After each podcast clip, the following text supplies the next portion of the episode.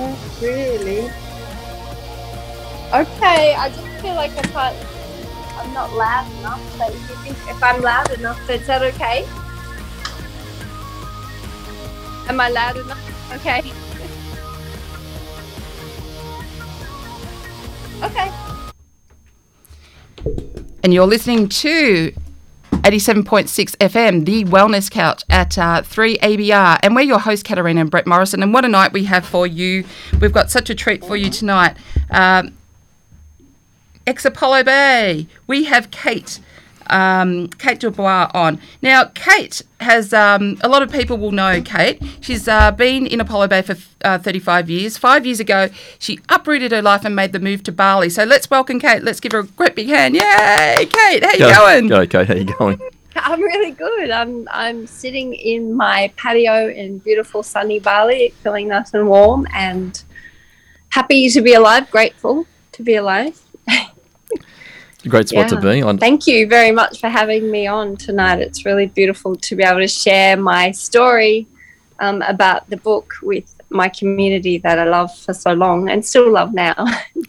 And and what's been great about you? I mean, you've been here for 35 years. You uprooted your life um, five years ago, made that move to Bali, Indonesia, and you know it took you away from your family, your friends, everything you actually knew that kept you safe, and everyone you knew as well. Um, but you created a new vibrant life in Bali, and it healed what needed healing. And what emerged is this fantastic book. I've finally finished it tonight, um, which was a great book. It's such a joy. It's such. It's going to add so much value to everyone's life. It's triggered as um, well. I can't actually say the word online. Can we say it on community so, radio? Yeah, Probably yeah. not. So um, F, you know, it sounds like duck. Ex- But it starts with F, extremely, yeah. yeah, extremely triggered. Yeah. All right. So, Yeah. Um, so I mean, how did that book come about, Cate? Let's go into your history. How did you ca- create one of these Okay. fantastic Yeah. um, books that's going to help, um, you know, our community? Yeah, I I was um, lying on a lilo, um, which was the shape of a great big green leaf, um, in the pool in Bali in the first uh, three months of COVID, and I got this kind of, I guess you could call download um, that I had this information that I'd been building on for many years um, as a yoga teacher and yoga teacher trainer and um, I wanted to write a book. So I just started to put a book together, which is called Transform You Life, according to Cate. And one of the uh, chapters was called Triggers. And so the more I started to develop the content for that book, the more I was looking at triggers. Um, and thinking, wow, this information is really, really powerful, and I'd like to share it. So I decided to create a webinar um, and uh, get online and start to share it with the world. So people outside of Bali and and I had about 80 people dialing in from all over the world just for that first webinar. And then I ran it again and it was successful. And then I decided to um, shift it into um, a workshop called Triggered. And I created a workshop and started to present it around Bali to groups of people. And it was always really well received. And I noticed that people's uh, there was a lot of silence, you know, and I could see a lot of recognition of um, people understanding, I guess, um, from the information of the workshop that that they were in fact involved in the triggers that were um, coming up for them, rather than it being other people's faults, which I can talk a, a, little bit about later. Um, and so from that, I thought, wow, this is really a book on its own, and and the sort of book that I feel um, could actually be like a little handbook that you could keep with you over time, right? And maybe go back to a bit like the way of the superior man. We just go back and read it year after year, right? Yeah. Um, and as you know, katerina you've just finished it. It doesn't actually take that long to read, but I, I have heard from quite a few people that they've read it, um, you know, three times over in in a short period of time, just to really allow the information to sink in. So um, that's how the book came about. The name uh, triggered as seriously. My next question, yeah. um, that came about after I came home in the second year of COVID, and I went camping with Dion and Steph and Camille and uh, and Tristan, and we were all up in um, Northern Territory. And Dion, when he was younger, always had this way of being able to um, push my buttons. And on this particular day he really pushed my buttons. And i and i came away thinking wow the intensity of what i was feeling um, it's not just being a little bit bothered or even just being triggered. This is serious you know this is serious trigger. There was a serious trauma that was laying inside of me that dormant i guess that um, i hadn't managed to to um, integrate despite all the work i've done here in bali to try to um, evolve.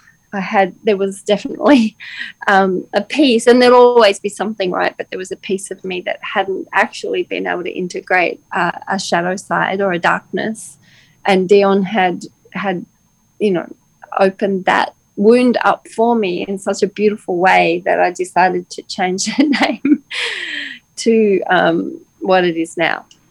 Yeah, and we can't say. Yeah, well, you know, seriously, I'm, i just look at the table of contents, and that, that book kept me intrigued way throughout. Like I couldn't put it down. And you've got some um, fantastic chapters. You know, what can triggers look like? What, uh, why do they keep occurring? You've got the pain, the path of pain, the path of fear.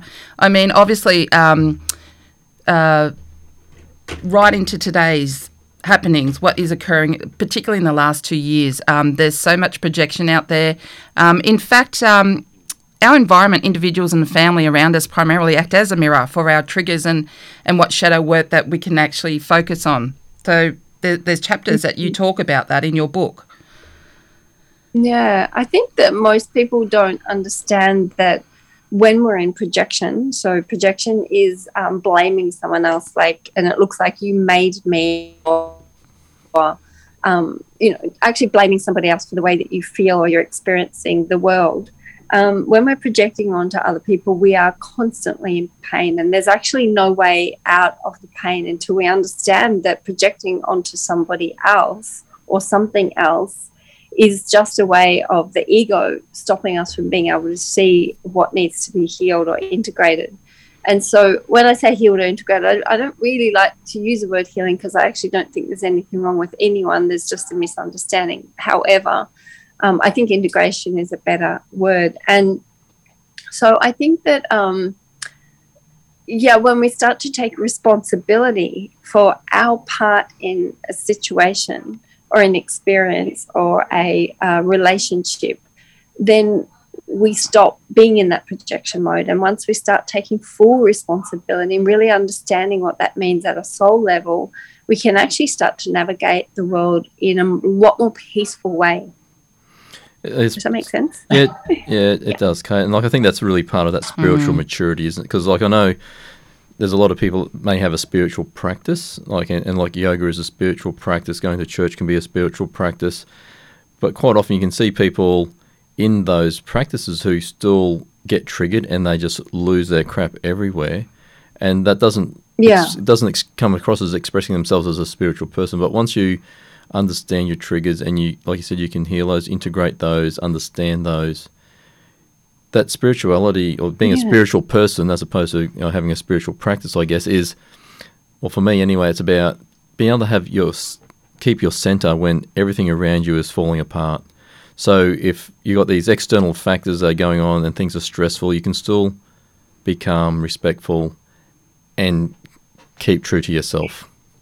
Yeah, I'm in alignment yeah. with you too, Cate. I think that our environment can act as a mirror, so no one can actually make you feel anything. You do that um, by yourself, like you said, and this is what we call that actual trigger, whatever comes up. But these triggers or people can actually literally be gifts, you know, or opportunities for us to actually expand, change, um, and, and actually heal. And this is what you actually primarily state throughout the book too. So it's a it's a real jewel. It's a real um, book that helps people actually heal while they're reading. Yeah. Well, a lot. I think there's a lot of recognition, right, of our part in it. So I, I think one of the things I say in the book is that when somebody triggers you, it's a gift in strange wrapping paper. And with my um, now ex-husband Rob, when when we would trigger each other, we'd have this beautiful practice of saying, "I'm really triggered at the moment. Um, you didn't do anything. It's not your fault, but."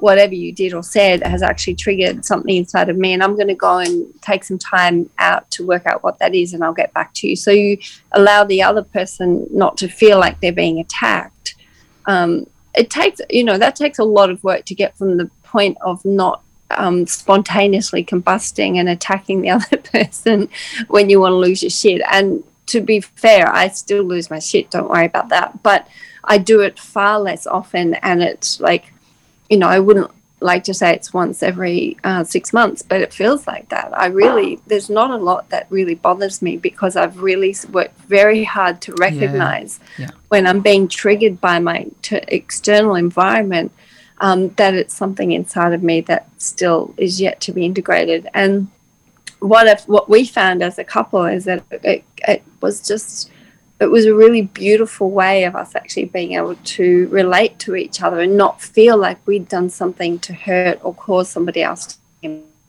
pain because um, one of my other favorite sayings is anything other than love that I feel for Yeah. you is my stuff, and anything other than love you feel for me is yours. Yeah. And we've really got to take full responsibility because in that responsibility, we have to um, even walk back further and see what our intention was. So, for example, you might come into the room and say, um, you know, to your partner, Where did you go today? Right? Now, your partner may just innocently be thinking you're asking an innocent question. Oh, I went to lunch with a friend. But that, you know, the pa- other partner might be thinking underlying intentionally, I wonder if they were with somebody that I didn't want them to be with. So they had a different intention. And then all of a sudden, this seemingly normal conversation could turn out to be a full blown argument where somebody's quite triggered by maybe even being questioned where they're going. Or, you know, so we have to really see what our intention is before we um, start communicating with other people. Because sometimes we we are almost intentionally triggering other people So, um, to, to stay in that drama too. Yeah. in an adult, what does a trigger look like, just for our audience? Well, I think it can be lots of things. I mean, the most obvious one is just really losing your shit, screaming at somebody, maybe lashing out. It could be physical violence, verbal abuse. It could be, um, if you're triggered by somebody, you might want to name call them like something like, um, "Oh, you're just a narcissist," or um, "You're stupid," or that. You know, it could be something like that. It could be actually running somebody down. It could be silence. It could be giving someone the silence treatment. It could be storming out the door and slamming the door. I remember when Camille was little, she had a couple of girlfriends come over and they would walk off in a huff and slam the door. Like, and Whoa. I'd be, whoa, where did that come from? But it's like often that's very learnt behavior, but it's also, um, it, it is there's something inside of them where they haven't actually learnt to be able to regulate their response to something that feels uncomfortable. And usually it's because um, that discomfort, perhaps they've been taught to push it down Yeah. and not actually look at it and identify it and be okay with it, right? We have to be okay with the darkness.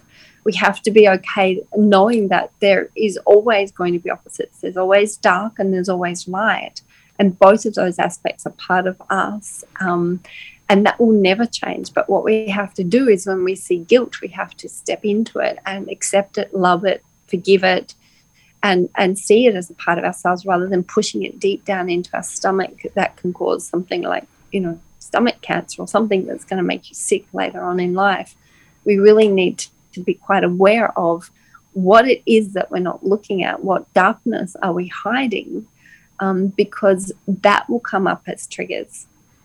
You know, Yeah, that shadow side is really interesting, isn't it, Cate? Because a lot of people do try to avoid it, and other people get stuck in it as well.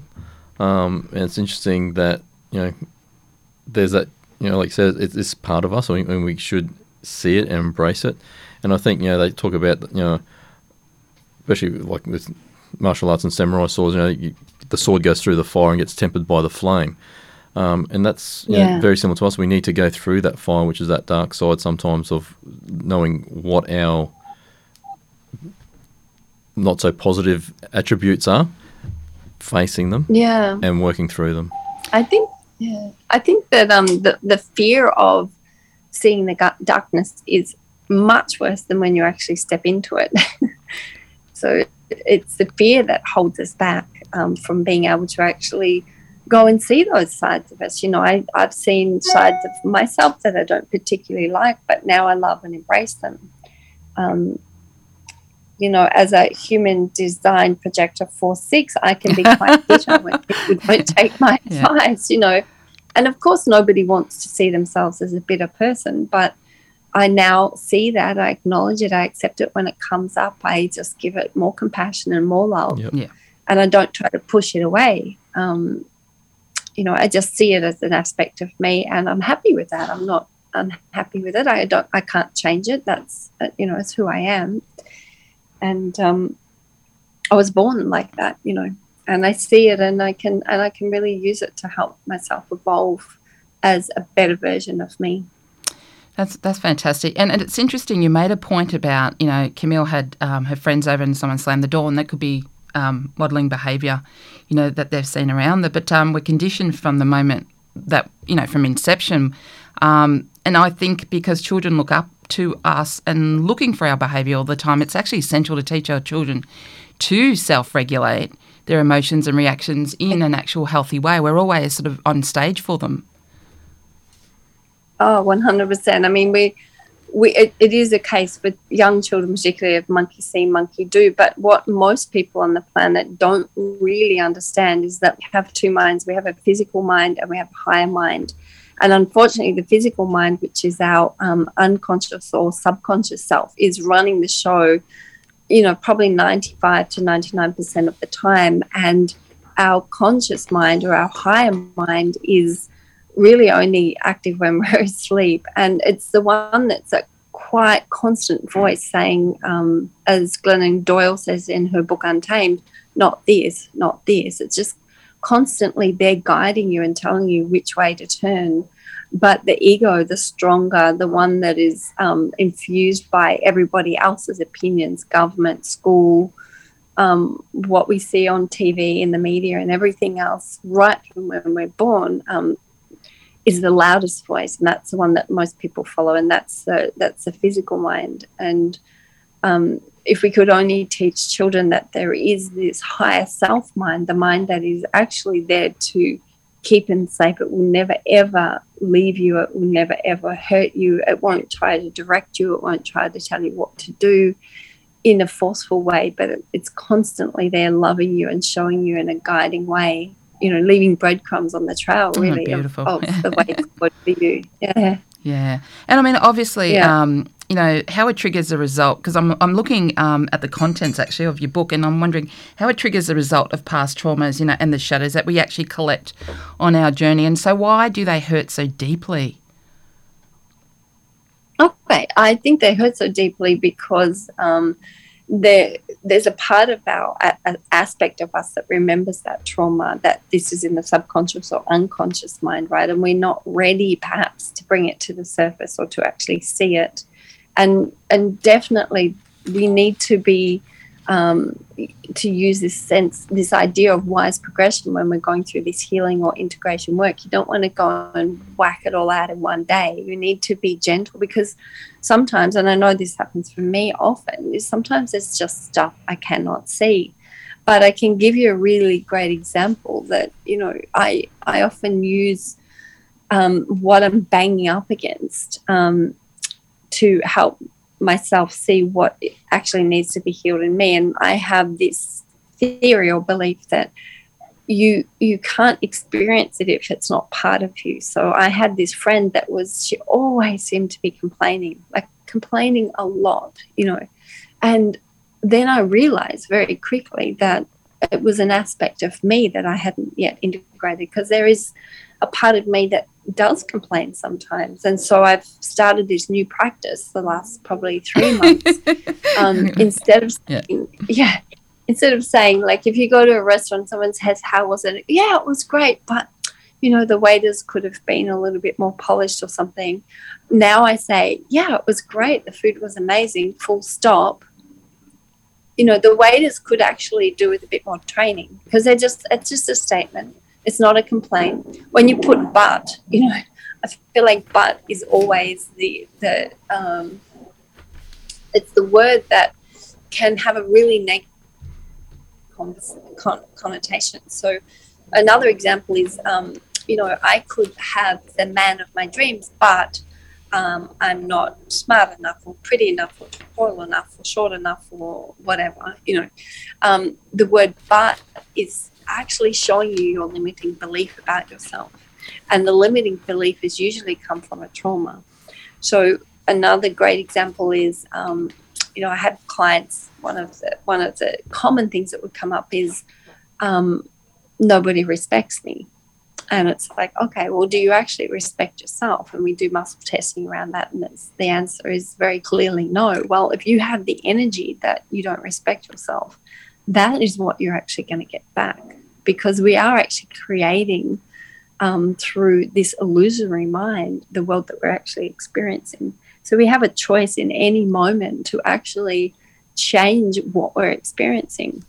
So, um, you know, there's lots of people that are always looking for a partner, and unfortunately, when I muscle test and do the kinesiology with females, this is quite often a fail for women when you ask them, mm. um, are they worthy of love? And a lot of women mm. don't believe they are worthy of love mm. because of a past trauma.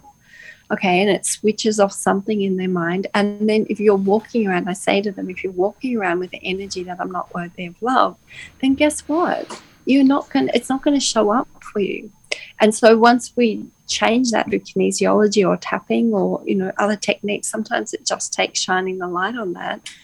You know, within days that they have somebody showing up for them, you know, in a beautiful way. And I just see it over and over and over again. So we can use the world around us as our mirror yeah. to see what actually needs to be healed within. Yeah, I know in coaching we say that you can't see anything in others that isn't within ourselves. So if something is happening that we, like you said, we're not happy with, it's just a reflection of who we are. Um, and it's interesting, like yeah, I, and we, we have to be a lot more global with it too. Yeah, I mean, this mm. this is like you, we're talking about relationships that people in front of us, and maybe the person that's closest to you, or you know, often there's young girls with mothers and young men with their fathers.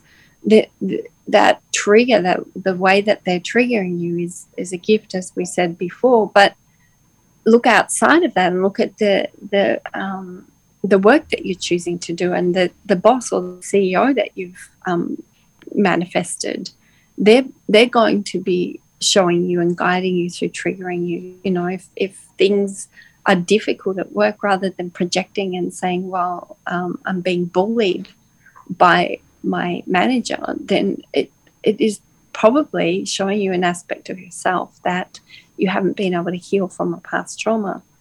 Um, if we look even more globally at war and mm, collectively of thinking that, yeah, at collective consciousness, you know, I had this really big realization during COVID that I was really angry about particular government lying, and I realized that it was actually coming from inside of me that there have been many times that I have lied to myself in terms of not being authentic and once I integrated that and changed it, actually, the next time I looked at that government, the feeling was all gone. The rage and the, you know, projection was completely gone. So I, am not quite sure that people understand that we are all part of mm, the one collective. Mm, yeah. And that if we can see this on a bigger scale, the only reason that there is war and um, mayhem and all of this stuff that's been going on, particularly the last two years, but also the, the last, you know, thousand years, is because there's projection. People aren't coming back to home, to that home base, and they're not um, healing or integrating those parts of themselves that they have abandoned because we're already whole. There's, like I said in the beginning, there's nothing actually wrong with us. It's the illusion of the mind that there's something wrong. Yeah.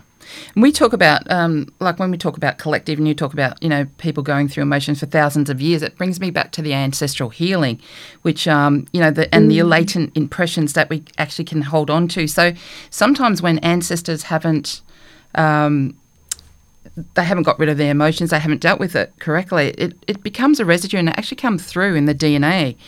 Um, and and people can actually inherit from their parents. You know, like it, it's been shown scientifically that you know 13 to 14 generations can actually be affected um, by emotional or, or, or mental. Um, uh, constitutions, um, and and people react to to things they don't even know why they're reacting, but they have those triggers. Mm-hmm. Um, and I explain to people mm-hmm. those little icons that, like on a computer, something happens, you get that mm-hmm. little icon on a computer, and if it's not dealt with mentally or emotionally, it actually stays in the background like a program, and it actually starts manifesting. Um, and it depends where the weakness is in the body, where that actually is generated. So um, it's one of those things that you shouldn't really you know run away from. It's one of those things that face the fear and let's go for it. Oh, absolutely. I often see that coming up in um, kinesiology or counseling sessions that people are often confused or perplexed because they seem to have appeared to have had a great childhood with a really loving set of family and no trauma, no rape, nothing like that. But then yet there is this overwhelming sense of fear or anxiety or something that they don't understand where it comes from. And when we do the muscle testing, we actually get back to a wound that is a grandparent or um, or perhaps you know even further back. And it's interesting how often epigenetics plays out. You know, um, obviously there's cultural um, trauma as well and triggering that can go on um, just through through cultures like in India with the caste system, for example. Yeah, yeah. Um, people can be very triggered um, because of those particular situations, particularly if your worldview doesn't identify with the lot that you've been given, right? Because we all have a different worldview. Um, and we do have a different worldview because we're all experiencing life through our own illusion. so we're all creating these beautiful lives through our perception and um, experience. And, and no two people can ever, ever um, imagine anything to be identically the same. Yeah, and well, I might just touch on one of the points you made in your book there, Cate, too, talking about um, there's no right or wrong necessarily, and you know, you, you talk about people's perception, and quite often we judge people based on our perception of the world, not on their perception of the world. And so we're making judgments mm, against mm. them, and they don't even know what those judgments are because they don't know mm. what our perceptions of the world are. And so, like you said, we, we can then get triggered by that and take it out on them, and they're just looking at us going, What mm. the hell is going on? Um, and so it comes down Absolutely. to that, that, that maturity of understanding that, well, we have our view of the world, but that doesn't make another person's perception of the world wrong. Um, and they're entitled to their view. We may not agree with it, and we don't have to agree with it, but I think you know, part of that is having the respect for the individual to go, well, that's your view, and I don't need to be upset by that. Yeah, absolutely. And I, I don't think it means that you necessarily have to have that person in your life. Exactly. If yeah. it's triggering you com- yeah. continuously, then you need to not look so much at their behavior, but what is it um, yeah. unraveling inside of you. So, you know, um, I think, yeah, we, we have to allow people to have their experience uh, the way that they're seeing it or oh, feeling it. And yeah. otherwise, if we don't, that's actually gaslighting. If, if someone's saying to you, I'm I'm experiencing this, and you say, "Well, no, you're not," Ooh, then that's yeah. that's that's a definition of gaslighting. And I think that um, and again, you don't need to stay, particularly if you're talking about in a relationship, you don't need to stay in the relationship if it gets too hard, but you do need to see if it is an aspect of you that is just being um, is being uh, like yeah triggered because you know often I've seen people and I know myself in the past I've created boundaries right um, and the, they were boundaries created from trauma so there's boundaries that keep you safe, particularly in the short term, and there's boundaries that some people put in place long term. Um, but some boundaries, the ones that have, have been created from trauma, aren't necessarily going to be very helpful in life. You know, it could help you. It could sorry, it could make you have a very contracted life if you're living your boundaries from trauma. So I had an experience where I didn't really trust women for a really long time. and there's all sorts of reasons. There was modelling and and all sorts of things, reasons why that was true, and also um, schoolyard sort of thing. So I had a boundary really Mm. that um, I didn't make relationships with women that I would prefer to make relationships with men that I, I found them a lot easier Yeah. you know, and I laugh when I think about that because I run w- women's groups here now and I feel very comfortable and safe with women. But it was from trauma that I'd come up with this boundary that I didn't trust women, so I didn't really want to make, you know, life relationships with other women. And and that's something um, that you do mention in your book too. So I love the example that you bring up um, with that, with that cultural aspect, where um, you know Mm-hmm. they, they tend to build their your army and you enlist the soldiers. You know, about yeah, yeah, we all do that. I mean, you know, if somebody has um, offended you or affronted you, it's very rarely do we just keep it to ourselves um, because, you know, we'll usually go and tell somebody else and they'll go, oh, yeah, God, that was exactly like that. They were like that when I said something to them too. And so you already have an army of one. And then maybe, you know, then you go and say it to somebody else, then you have an army of two. And once you get a, a big enough army, you can actually go to war against that person, and then the relationship's probably over. But the minute that you have the urge to go and tell somebody else that Mm. story, you're already in rejection and not taking responsibility for what um, what is actually going on, um, or what your intention was, even um, of of stepping into that situation, that job, that relationship, you know. Um, if, if you're stepping into a job with the intention that you just want to make money, you don't really care, and then all of a sudden things just aren't really working out in the job, and then your boss comes to you and says, "Look, you know, I feel like things aren't, aren't working out so well," um, then you could be inclined to go and tell other people about them and maybe run them down or find some story that's that's not so pleasant about that person without actually looking at full responsibility that you didn't particularly want to go into that job anyway. You were just looking for money yeah, not Yeah. not with the right intentions you know yeah. It takes a lot of dedication, commitment to evolve, doesn't it? And um, when we come back, we'll, we're going to go to a break, and uh, uh, when we come back, um, we'll talk about can we stop being triggered. All right, so we'll go to a Okay. break. okay cool second, Brett Morrison. We're speaking to Apollo Bay resident from 35 years ago. Cate, are you there? Cate, you there? We've lost her. All right, maybe we'll go back to the break.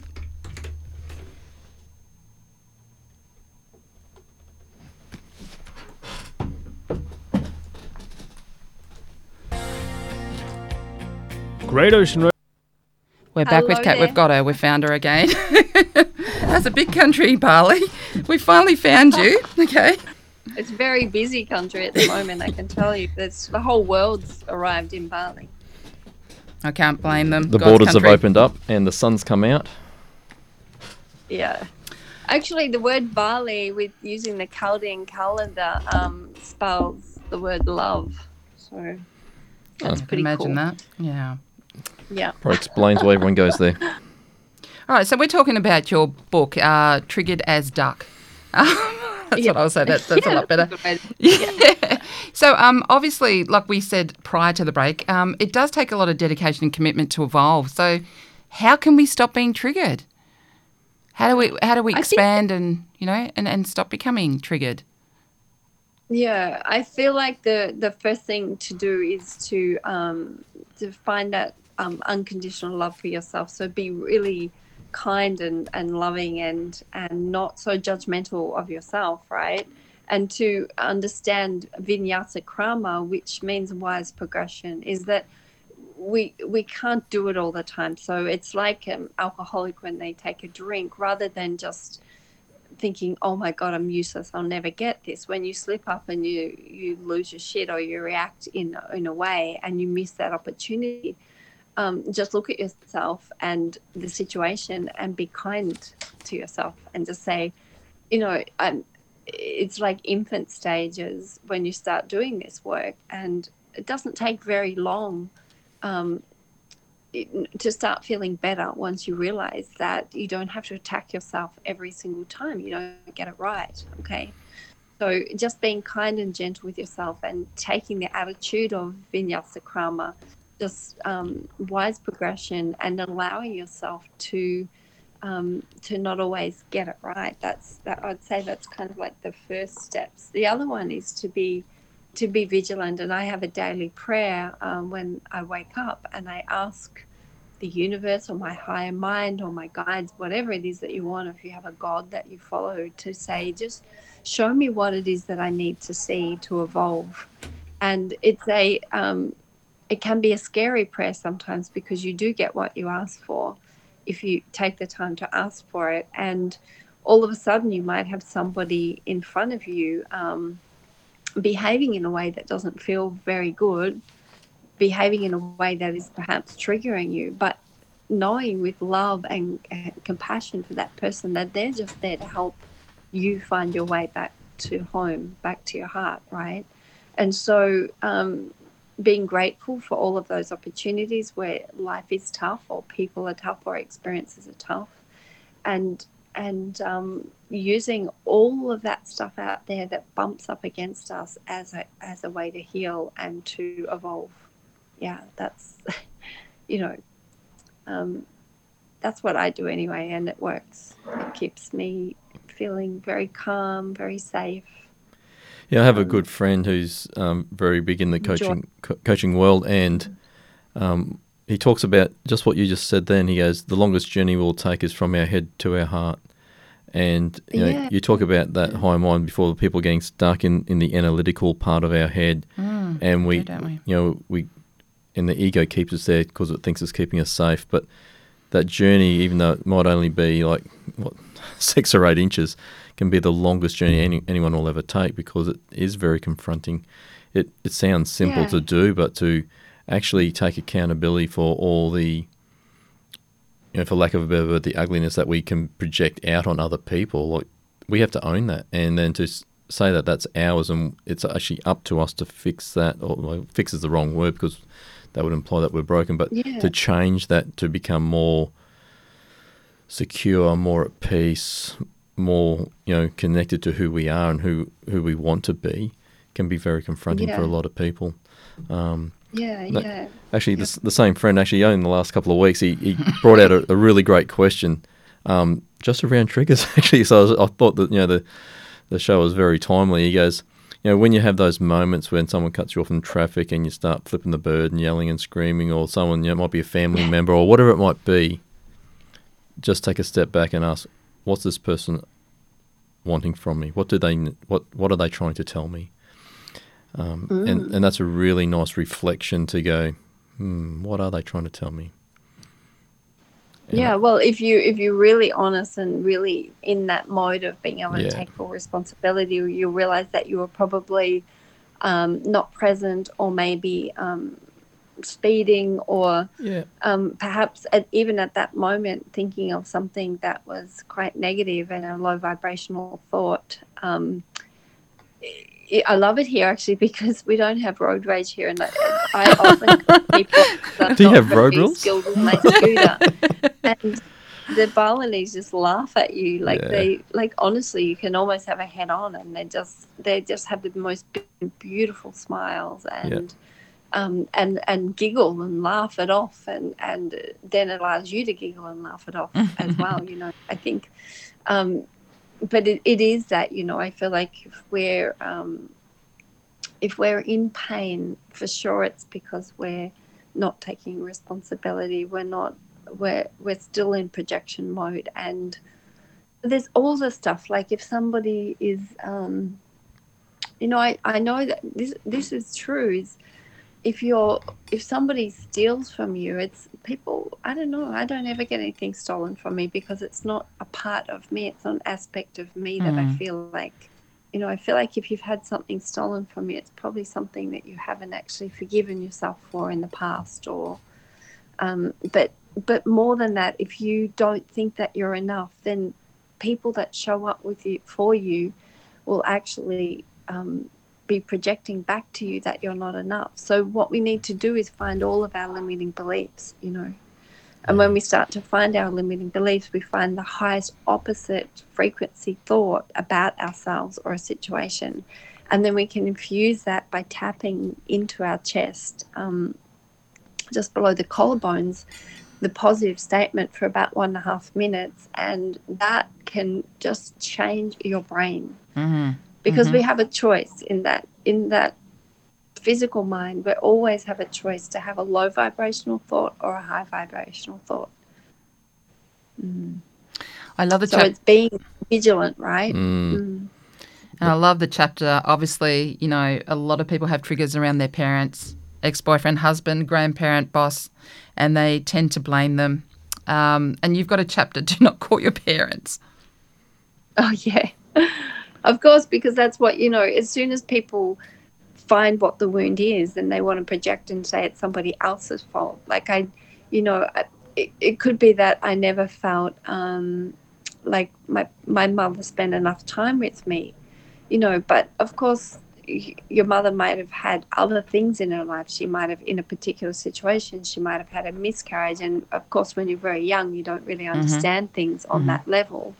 Um, but there's other other perspectives and perceptions at play there, of course, from the mother's side, and then also what it is that your soul needed to go through on this journey to evolve through, um, to kind of come out, to pop out the other side a little more cleansed than when we arrived here. We, I 100% believe that we have this soul journey that we came here to evolve through um, you know situations so that we can become more and more pure and i know for me it was my throat chakra the first 28 years of my life i really didn't open my mouth which would be hard for most people to believe now but i literally was too terrified to open my mouth and then giving birth to Dion, who was a huge baby, by the way, this scream came from my throat, and I think I haven't stopped talking since. But um, it's really that has been my life's work is to be able to express and freely express. You know that too, Katarina, about me that I still have these doubts about myself, even though I've come so far. There's still this ancestral wound that goes through that I don't feel authentic enough sometimes, and Well, we talk um, about stepping into your avatar. You know, it's right there in front of you, and it's like a bodysuit waiting for you to actually step into and zip up. Mm-hmm. Um, and own who you actually are. And so other people actually see Yeah. you as amazingly beautiful and very talented and, you know, um, adding so much value to the community that you're always in. And then when you don't see yourself as that person, we sort of shake our heads and, and we know what's waiting for you. So we get you to step in to what we call the avatar and zip it up and actually own it. Yeah, yeah. I get I'm getting there, but it is the limiting belief. So I work on this stuff last five years. I had a lot of limiting beliefs about myself. I was always very insecure and always felt like I was a lot lesser than anybody else and that the knowledge that I had I was too scared to even share it with other people because it felt so different to what was mainstream.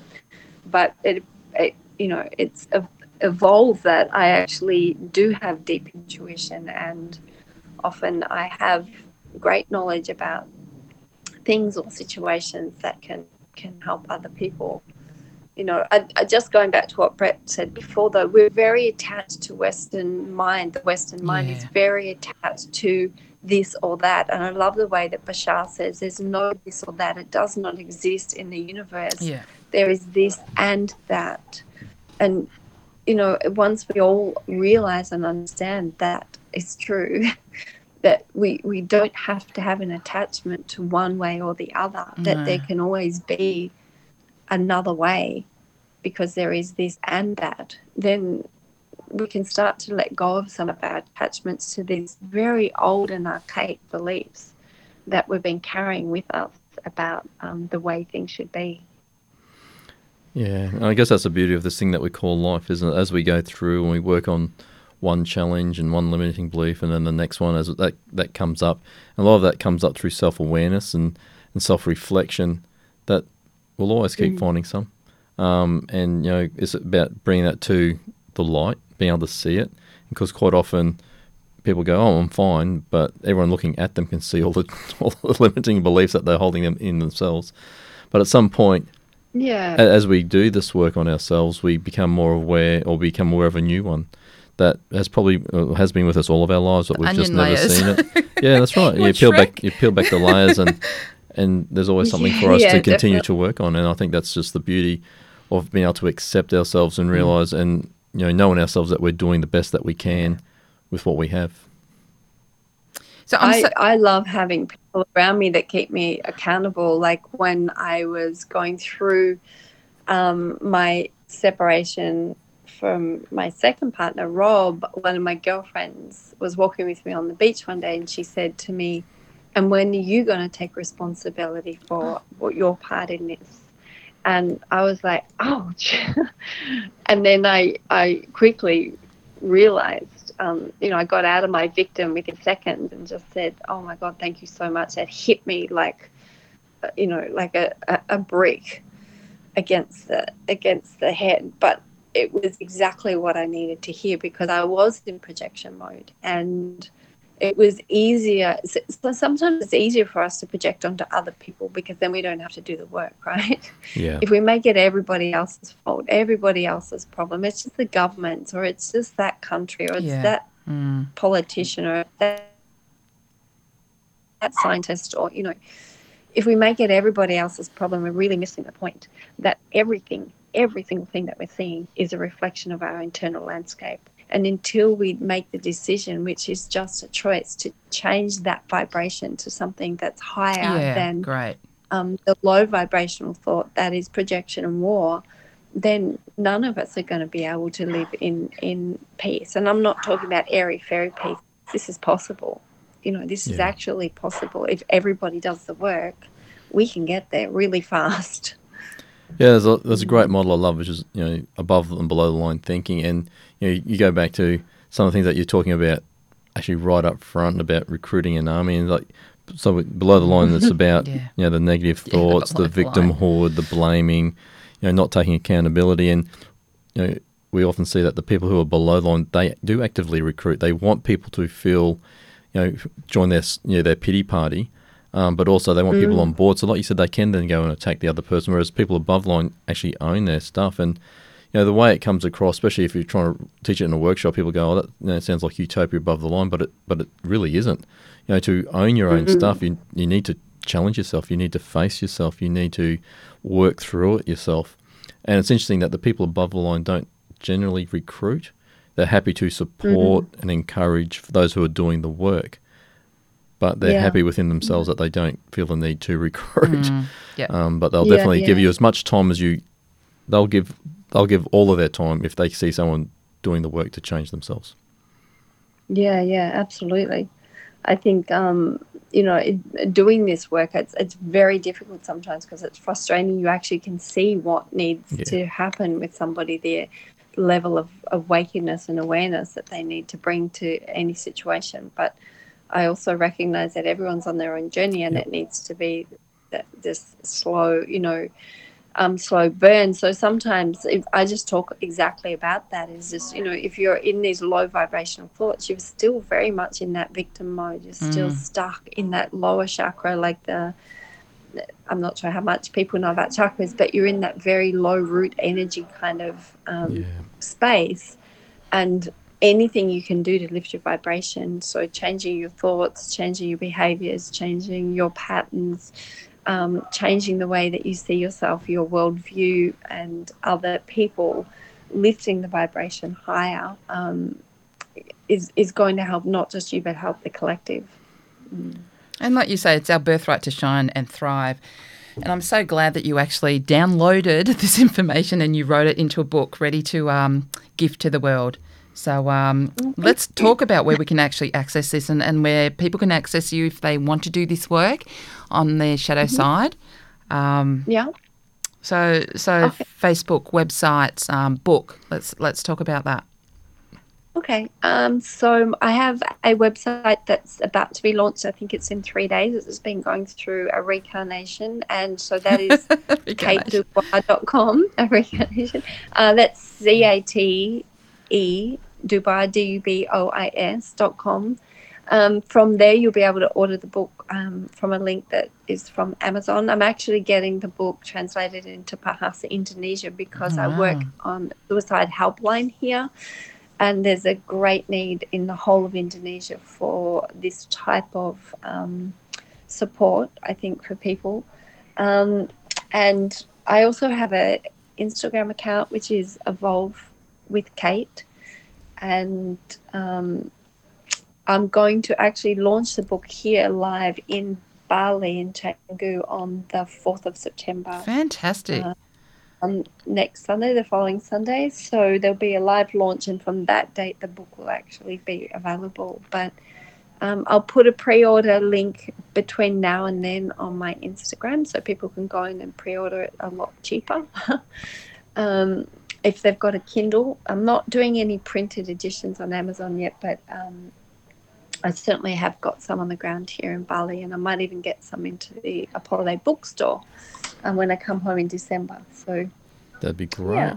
So, how can people reach out to you, Cate, if they want to join on one of your webinars? Is, is that something you advertise through your Instagram page? Have you got any retreats coming? Too? yeah, I think I think probably just going to my link tree through my Mhm. Instagram. My link tree um, just has all the information that is anything that's coming up. Yep. If I'm going to be doing any webinars, I'm actually about to start doing a whole series of videos for Fantastic. um, YouTube, and I'm starting a um, oh, what you, a podcast next week. Actually, Nice. I'm going into film in a studio here called Lighthouse Studios, and I'm starting a a regular um, podcast series um, that will be supported by YouTube. So, yeah, pretty exciting stuff. Is that an L in the background? I'm sorry, but Oh, I know that we have the beautiful doves here. Okay. cuckoo, cuckoo, all right. Yeah. I just thought very appropriate. You know, the wisdom coming through. I thought very appropriate. it sounded like an, an, a jar.